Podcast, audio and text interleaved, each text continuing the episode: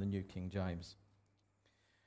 I beseech you, therefore, brethren, by the mercies of God, that you present your bodies a living sacrifice, holy, acceptable to God, which is your reasonable service.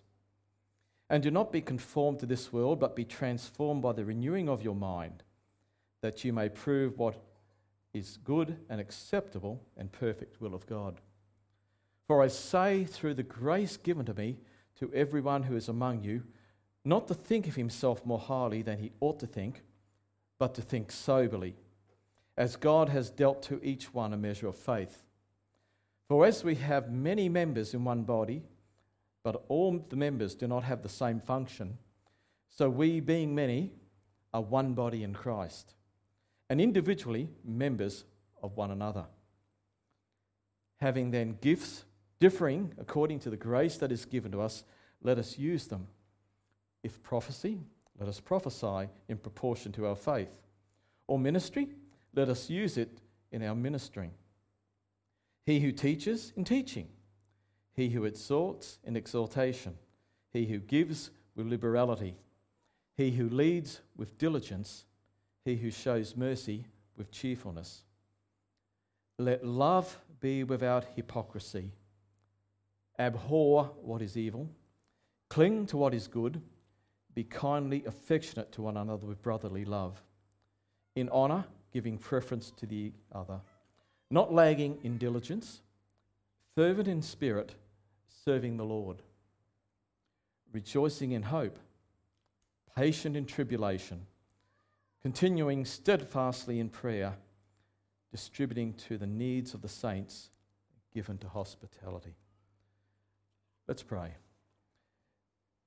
Heavenly Father, again we ask that you would open our hearts and minds to your word, that you would grant us understanding, and Lord, that you would give us the desire and the strength to actually put it into practice in a day to day sense.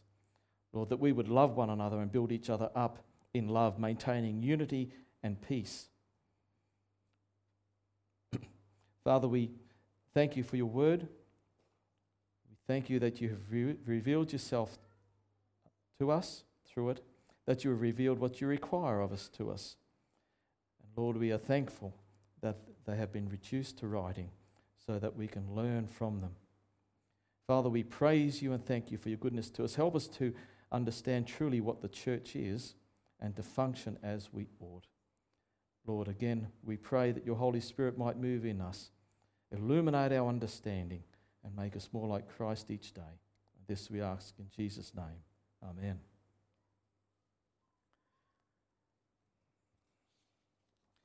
Now, in verses 1 and 2 of Romans, he set out very clearly for us what our reasonable response ought to be to our Lord's great love, mercy, and grace.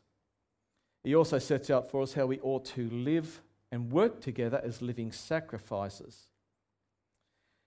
And in verses 3 through to 11, Paul now sets out for us how we are to live corporately within the church, within the body of Christ what does it mean to be a member of the church, of the body of Christ? What is a church? What is my role, my function within the church? Well, first off, to be a Christian is really to belong to the church, a local church, and to regularly attend and to contribute to the life and the work of the church. It's not just having a name on a roll. And joining and attending a local church isn't an option for the Christian. There are arguments that some people will put up but it is not an option. You know, in Hebrews 10:24, Paul exhorts us to let us consider one another in order to stir up love and good works, not forsaking the assembling of ourselves together, as is the matter with some. And then in Acts 2, verse 46 47, we read, So continuing daily with one accord in the temple and breaking bread from house to house. The New Testament Christians were, in those days, daily meeting in the temple, in the synagogue for teaching, with the disciples, and they were meeting together and having meals. And we know that the church is there to build up and equip the saints, to build the church of God for the work that it has to do. How? How can you be built up and edified if you don't attend?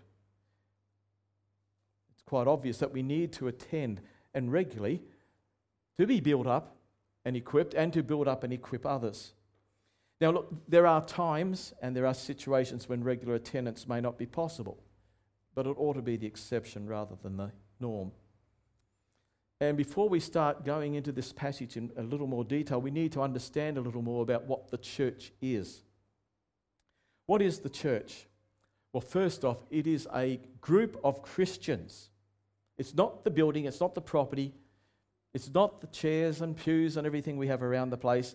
It is a group of Christians who regularly assemble or meet together. We do so on the first day of the week. It is a congregation wide exercise where we come together. We represent Christ and his rule, his kingdom on earth.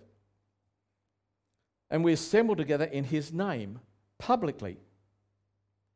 We come under the discipline of the church to be taught, and where we have preaching and the ordinances built to equip the saints.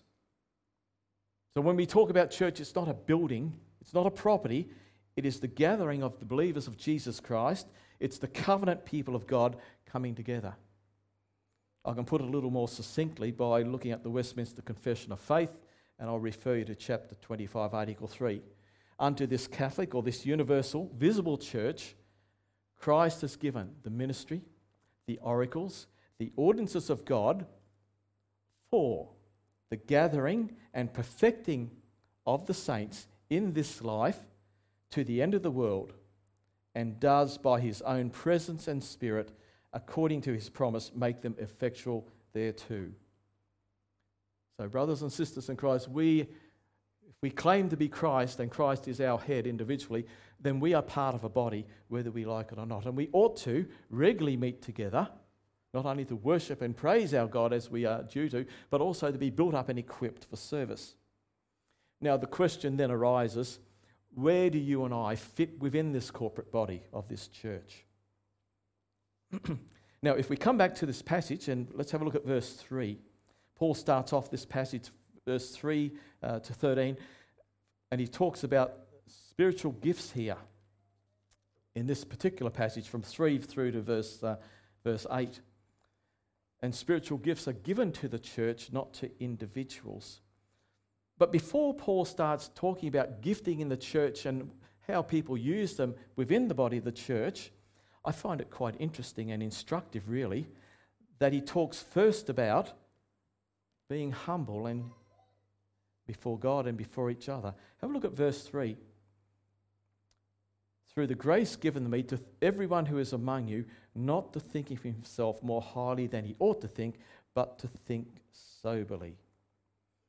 It's interesting that Paul, when talking about the church and spiritual gifts in Ephesians, makes the same comment and takes the same approach. If we have a look at verse 2, uh, well, start at verse 1 in Ephesians chapter 4, which uh, Margaret read before for us. I, therefore, the prisoner of the Lord, beseech you to walk worthy of the calling with which you were called, with all lowliness and gentleness, with long suffering, bearing with one another in love, endeavoring to keep the unity of the Spirit in the bond of peace. There is one body, one Spirit. It's an interesting approach. Why would Paul start off talking about humility? Well, first off, it seems to me that when we look across the church, the church is diverse. There is diversity in the church. No two of us, no two people in the church are the same. We come from different backgrounds different racial background, ethnic background, language background, cultural background. We all have our different likes and our dislikes. We all have our different preferences, don't we? A little bit of scope for difference and perhaps conflict if we're not careful. But more particularly, I think why Paul uses and, and, and looks at being humble first before he even looks at our place and our role in the church is because of this. One, there were certain conditions existing in the Roman church at the time where they had difficulties. And also based on his experiences at Corinth. God had been very gracious and outpoured the spiritual gifts at Corinth, and yet look at the problems that they had. People were trying to outdo each other, outshine each other. They were aspiring to flashy gifts without really considering how they built and equipped each other. It's a dangerous trap that we can fall into, isn't it? Exaggerated self importance and self esteem depending on how God has gifted you. Oh, look what I've got. Look what I can do. Well, that's not the way it ought to be, and it's a dangerous trap to fall into. So, before we even start talking about where you and I fit within this church, our role and how we exercise our gifts, let's first be humble before God and before each other. It is God who has distributed gifts as He has so chosen, not us. We haven't chosen us, and we have received gifts that are totally undeserving.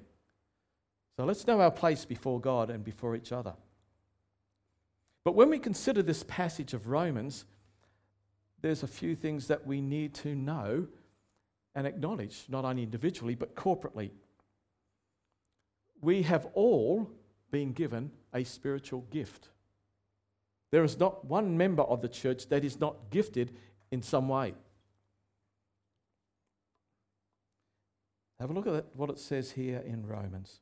Paul says, But to think soberly as God has dealt to each one a measure of faith. He's not talking about saving faith here. He's talking about distribution of gifts and the amount of faith and strength that we have to exercise them within the church. So, all disciples of Jesus, each one of us, is spiritually gifted. And we're to be faithful stewards of what God has given us. The kind and quality of faith required to use our spiritual gifts for the benefit of the church and His glory. Again, the gifts aren't given to you or to me individually, they've been given to the church, but we do have them to exercise them within the context of the church. We note too from this passage that our spiritual gifts haven't been chosen by you and I. I'll take that one, God, that one off that shelf. No, no, no, no. They've been given as He determines in accord with the needs of His church.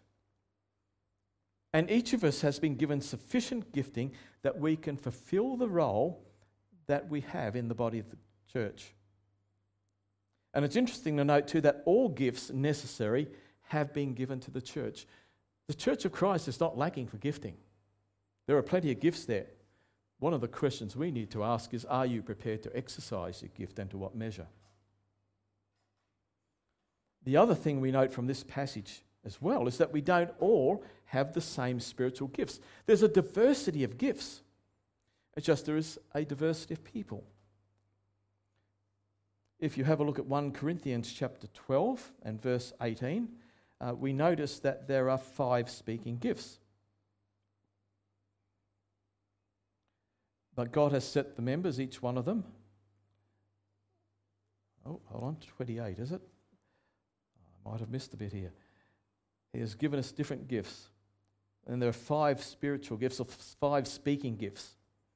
There's prophecy, teaching, encouragement, word, wisdom, and word of knowledge.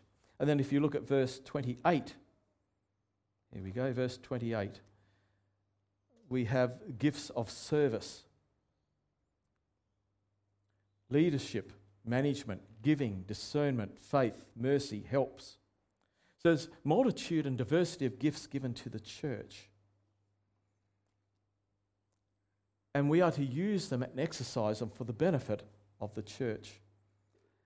Now, I'm going to say a few things here, a little bit tongue in cheek too. I have been in some churches and some places where I've seen a different set of gifts.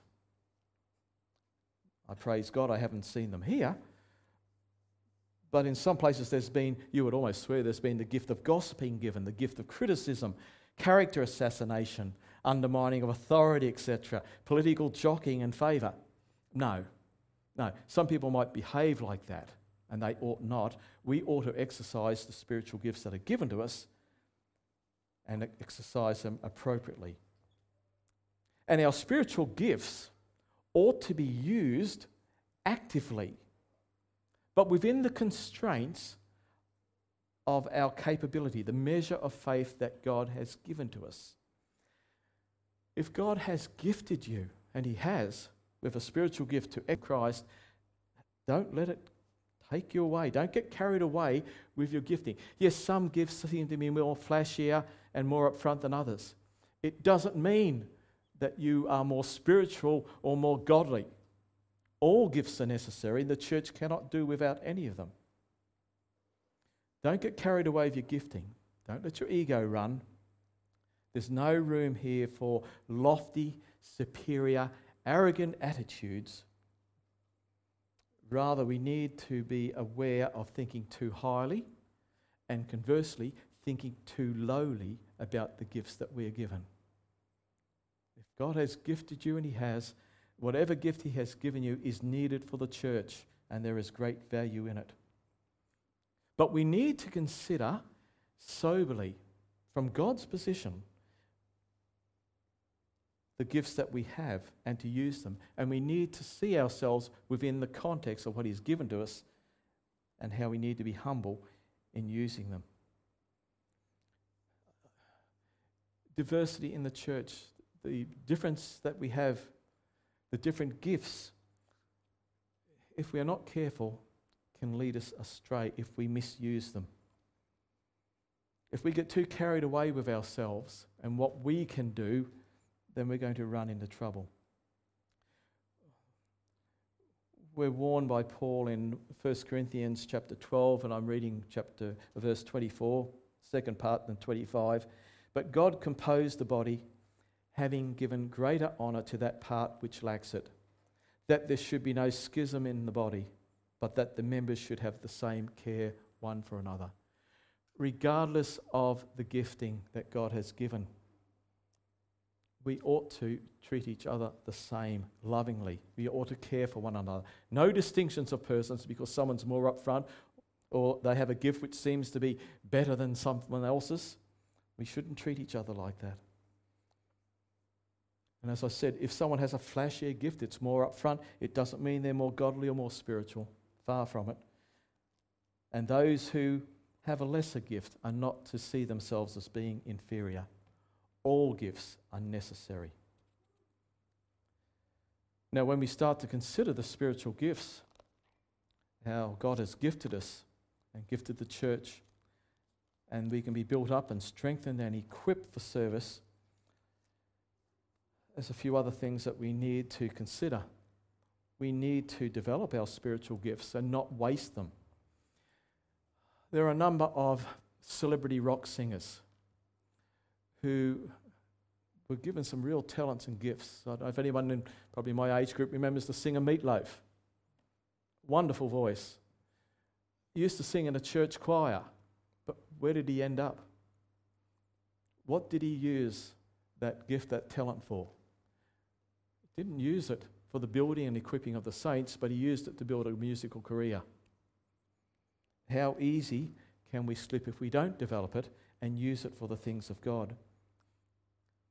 Now, one of the things that we are also not good at in allowing people to exercise their gifts is giving people liberty. Where the Spirit is, there's liberty. We need to allow others the grace and the opportunity to use their spiritual gifts in the church. We need to encourage each other, not criticize. We need to support, not pull down and hinder. And it's so easy to at times. We need to encourage. We need to provide opportunities to, for people to use their gifts. We need to allow them the liberty to do so. And it might necessarily be the way you or I might choose to do so. But they answer to God, not to you or to me. And as we consider the diversity of persons within the church, of the diversity of gifting, we need to keep in the back of the mind at all times there is only one church, one body, and you and I are members of that body and we all have a part to play. We are all joined to the head, Christ, through the body. We're not designed to operate separately, we're not designed to operate independently, but to operate effectively under the headship of Jesus Christ. So, yes, we need to recognize the diversity of the gifts, even here at Bald Hills. And each one of us needs to ask the question how can I make best use of the gift that God has given me to benefit each and every member? So, a few things for us to consider at this point. One, there is one body, there is one church, but many members. Where do you fit in? What are your spiritual gifts? Are you prepared to exercise them fully and appropriately for the building of the church and the equipping of the church? Do you have the opportunity to use them? It's another question, isn't it? Now, if you're unsure about your gifting, if you're unsure about your contribution to the life and the work of the church, then why not have a chat with your elder? If you think you have a good idea for ministry for within the church, then why not take it to session? Why not talk to someone about it and look at exercising your gifts to the edification of each member? So let's just come back to this first point. There is one body, many members a diversity of members, a diversity of gifts, but we are to work as one body. We are to be effective as one. If we have a look at verse 6, then, it's moving down a little further, having then gifts differing according to the grace that is given to us, let us use them. The emphasis is mine here. We have been gifted with spiritual gifts. We need to use them in service to God because they're given to us to use within the context of the church for building and equipping. Our spiritual gifts are not to be used in a self serving manner or for self promotion or for personal benefit or gain. They've been distributed to each member specifically for the benefit of the body. They're not to be unused. So if you have a spiritual gift, and you have, they're not to be ignored, they're not to be neglected. You're expected to use them as opportunity arises and to develop them and develop them further so you can be. A, in uh, 1 Timothy 4, verses 13 to 15, Paul writes to young Timothy, a young elder, and he says this to him Till I come, give attention to reading, to exhortation, to doctrine. Do not neglect the gift that is in you, which was given to you by prophecy with the laying on of the hands of the eldership. Meditate on these things, give yourself entirely to them, that your progress may be to all. So we have a young elder, young in the faith, and Paul is encouraging Timothy don't neglect the gift that is within you, use it develop it. That same exaltation is given to you and I.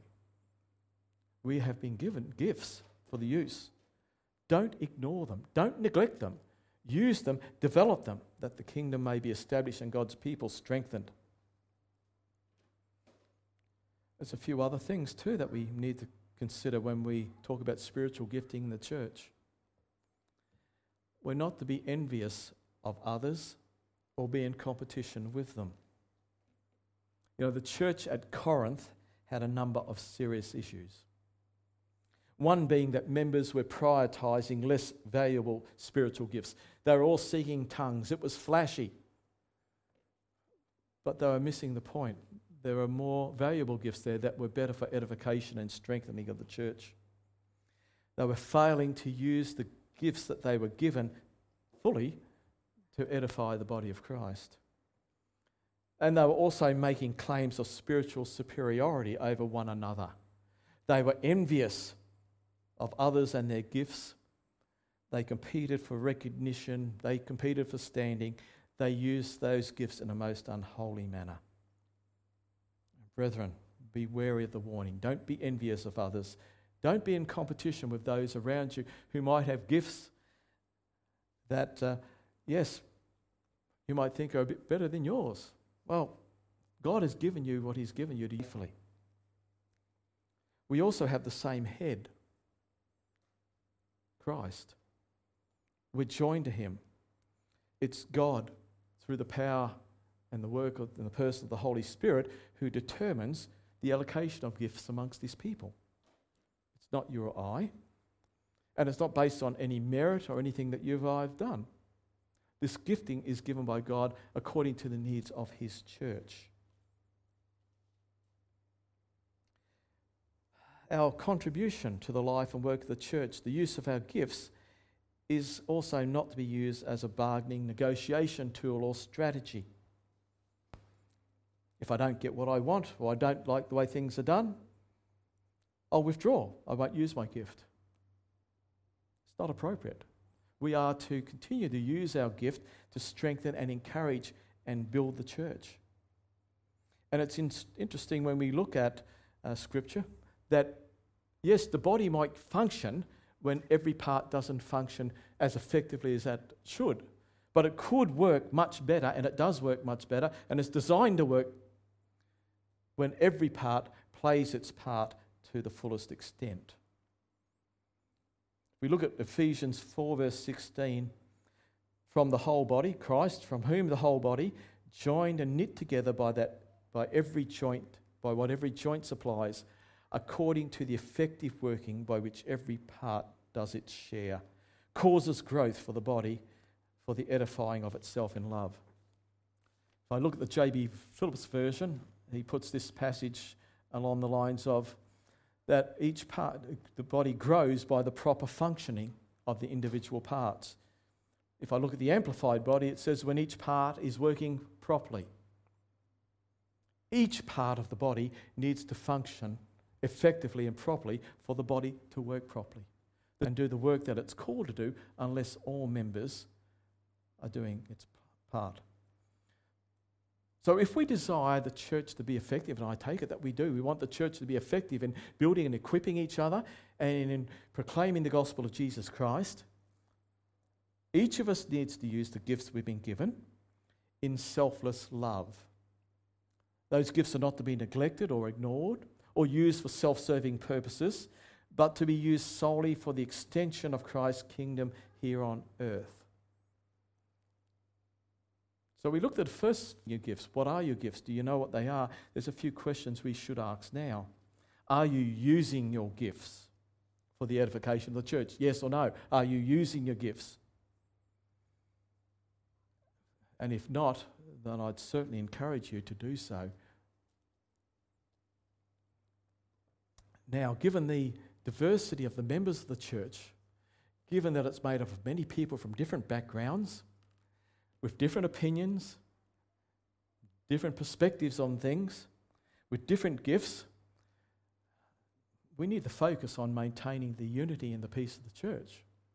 It is easy for churches to divide over differences, even small differences, even the use of gifts and how they are used in the church. So the church is one body. At Bald Hills, we have a local church. We are one body comprised of many members. No two of us are the same. We're all different. Yet we've got two key things in common. One, we are all disciples of Jesus Christ. We come under the headship of Christ, and we are members of this local church. We've all been given different gifts, but these gifts are other gifts for the use within the church. But we have an ongoing battle within us we have the battle with the old sinful nature. We have egos, we have personalities, we're quite strong on our opinion at times. It's easy for conflict and division to arise in the church. Very easy. And we need, therefore, to work hard at maintaining unity and peace in the church without compromising doctrine and practice and reading um, through the week and preparing for this morning, it's an interesting point that Calvin made that really hit home. Just how ingenious we are in feigning love that we don't genuinely have.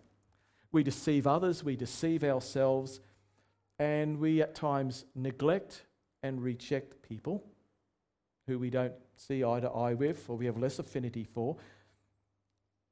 And be honest, we do but it is love, it is a genuine love for each other that, in fact, binds us together. So when we come to the end of this passage in Romans, and I'm looking at verse 9 through to verse um, 13 now, it is no surprise again that Paul talks about love. In the Roman church, he points out to them the, the differences that they have, and yet the commonality they have under the headship of Christ, and he encourages them to love one another. And again, I find it interesting that In Corinthians, where he is talking about gifts, in chapter 12, he talks about spiritual gifting and the body of the church there, the church. At the end of chapter 12, after talking about gifts, he says, But let me show you a more excellent way. And in chapter 13, he goes on and expands about love and how they ought to love one another. And here we have this passage in Romans again, where in the first two verses, we're encouraged to be living sacrifices and to love God with our whole heart and soul and mind and being, and to be thankful for what He's done to us. And then in these other verses from 3 uh, through to 13, how to live within the church. And he closes with a section on love. I think it's a good point that we need to note. Let love be without hypocrisy. Abhor what is evil. Cling to what is good. Be fully affectionate to one another with brotherly love. In honour, giving preference to one another, not lagging in diligence, fervent in spirit, serving the Lord, rejoicing in hope, patient in tribulation, continuing steadfastly in prayer, distributing to the needs of the saints, given the hospitality. What a wonderful way to finish this short passage. And when we consider this short passage here from 9 to 13, there are five aspects of love that Paul brings out that we ought to apply to our lives within the church, how we interact. First off, our love is to be pure hypocrisy. Let's show no favours, no partiality, whether I have the same mind as you, whether I have differences with you or not, I must and I should love you with no partiality. And that love should be genuine. And as a consequence, I ought to abhor evil and to cling what is good. Now, we need to understand those words within the context of let love be without hypocrisy. The force of the two words here or, or the words here, abhor evil and to cling to what is good, are within the context of malicious, malicious sorry, injustice. In other words, abhor evil. The context here is that someone has been neglected or rejected. There's malicious intent. And let's be honest, being rejected or neglected or ignored hurts, doesn't it? It hurts it injures. But cling to what is good. And the context of cling to what is good here is more along the lines of assisting those who are injured. So, someone who has been injured in the church because we have shown a lack of love, that they are hurt, they are upset, well, we are to then comfort them and reach out to them in love.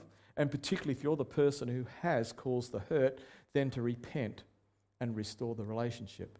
So our love is to be pure, without hypocrisy. We are to abhor evil, to cling to what is good.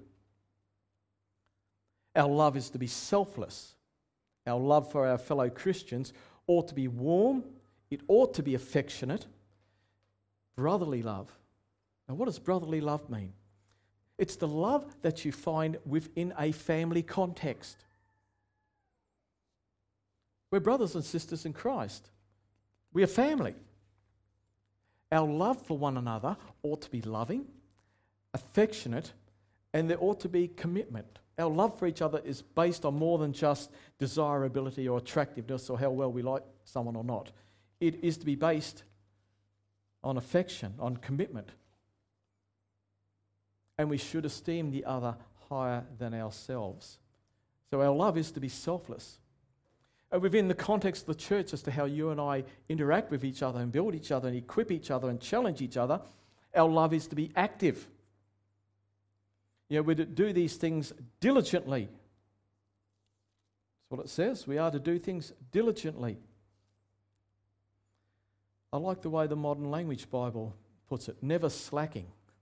When it comes to loving without hypocrisy, abhorring evil, clinging to what is good, being affectionate and loving to one another, don't be slackers, is what he's saying. Very clear, I can understand that. The Living Bible says, don't be lazy. In fact, we're to be fervent in spirit, we're to be passionate and zealous in our love for each other. Now, I admit that the fervency that we have, or ought to have, the passion, the zeal to love one another, to encourage each other, to build each other up, to use our gifts appropriately, comes from the Spirit of God. But it is us who hinder the Spirit at times and stifle the Spirit. So we need to ensure that we do not hinder or quench the Holy Spirit or suppress the work of the Spirit in our lives. Remember, we're serving the Lord God, not ourselves, or we ought not to be. Our love ought to be enduring as well. We need to maintain focus on the hope that we have in Jesus Christ. We have an eternal hope. We ought to be joyful. We ought to rejoice. And when we consider what Christ has done for us and that we have the hope of eternal life, they are but mere temporary aberrations to the joy that we will receive. And therefore, our joy, our love ought to be enduring. We need to calmly submit to bearing our cross daily. Because it's only for a time. but we also need the aid of the Holy Spirit to equip us and strengthen us to be able to love one another as we ought, to give people the liberty to be the people who God would choose them to be within the church. We're serving the Lord God, not ourselves. And finally, our love is to be generous. You know, we've got a wonderful example of that if you have a look at Acts chapter uh, 2, verses 44 to 46. The early Christians understood that they were merely stewards of what God had given them. They weren't materialistic, they weren't stingy. They were ready to use their possessions at any point in time or at any moment for those who had need, and particularly for the household of faith, for their fellow believers. And you can see it in the effect that they extended hospitality. Now, hospitality here isn't just inviting someone into your home for a meal It could also mean providing accommodation, which in those days, with people travelling, was a very dangerous thing to travel. So it's a very generous and gracious thing to provide hospitality, shelter, and food for them. So we can see here that there is one body, many members, different talents, different gifts. There's diversity, and yet we are to work wholeheartedly in using our gifts and our talents for the service of our God, not to ourselves, and we're to do it in unity and peace for the extension of the kingdom of God and to His glory. Gives us a little bit of a challenge, doesn't it? But we can also take encouragement from the fact that God has been gracious to us. He has given us brothers and sisters in Christ to share our joys, to share our sorrows, to call us into line when we need to be called in the line, to encourage us, to teach us. It's a wonderful thing, isn't it, that God has given us. And we need to be very thankful for it, but we need to use the gifts that we're given in unity and peace. So let's just bring things a little bit to a close. One body, many members. Diversity of persons, diversity of spiritual gifts given by God. Our gifting is complementary, it's not competitive in nature. We ought not be envious, but encourage and support others in using the gifts that they have to the benefit of the church. After all, it is for the benefit of all, and it's to the glory of God. We ought to use the gifts that we're given. Don't neglect the gift that you have been given. Don't undersell it, don't oversell it. Do not neglect meeting together. Do not neglect using the gifts to encourage and strengthen each other. And then, above all, as we go about our work within the church, we need to work hard to maintain the unity and the peace. We need love a selfless love, a pure love, an enduring love. And love overlooks a multitude of sins, doesn't it? It certainly does. So let us work hard to maintain the unity of the peace and the peace of the church so that we, as a local congregation, can truly be the people that God would have us to be, with our eyes on Him and the extension of His kingdom and His glory, and His glory alone. Let's pray. Heavenly Father, we Indeed, thank you for each member of your church, and particularly our local church here. We thank you for the gifts that you have given to the church. Lord, we thank you for the provision that you've made. Lord, we ask that you would help us to truly love each other with pure love, that we would abhor evil, cling to what is good, that we wouldn't be jealous or envious of what others can do or are doing, but we'd be supportive, and that they would be supportive and encouraging of us. Lord, that each one of us would work with the gifts that you have given us to your kingdom, to your glory. Lord, we pray an extra measure of grace because we know that as humans, we wrestle with the old man. And our differences at times we allow to cause conflict, to cause division. Father, strengthen us. Give us an extra measure of grace that we might truly be the people that you would have us to be. That this place would see peace and unity. That your kingdom would see peace and unity. Lord, that your kingdom would come as it is in heaven, so it shall be on earth. Father, be with us all. And we pray this in Jesus' name. Amen. Well, let's give thanks and praise to God for what He has done for us, but acknowledging that given what He has done for us, we cannot but else in thankfulness and with a grateful heart give Him thanks and praise. So let us rise up and sing. Our song is Rise Up, You Saints of God.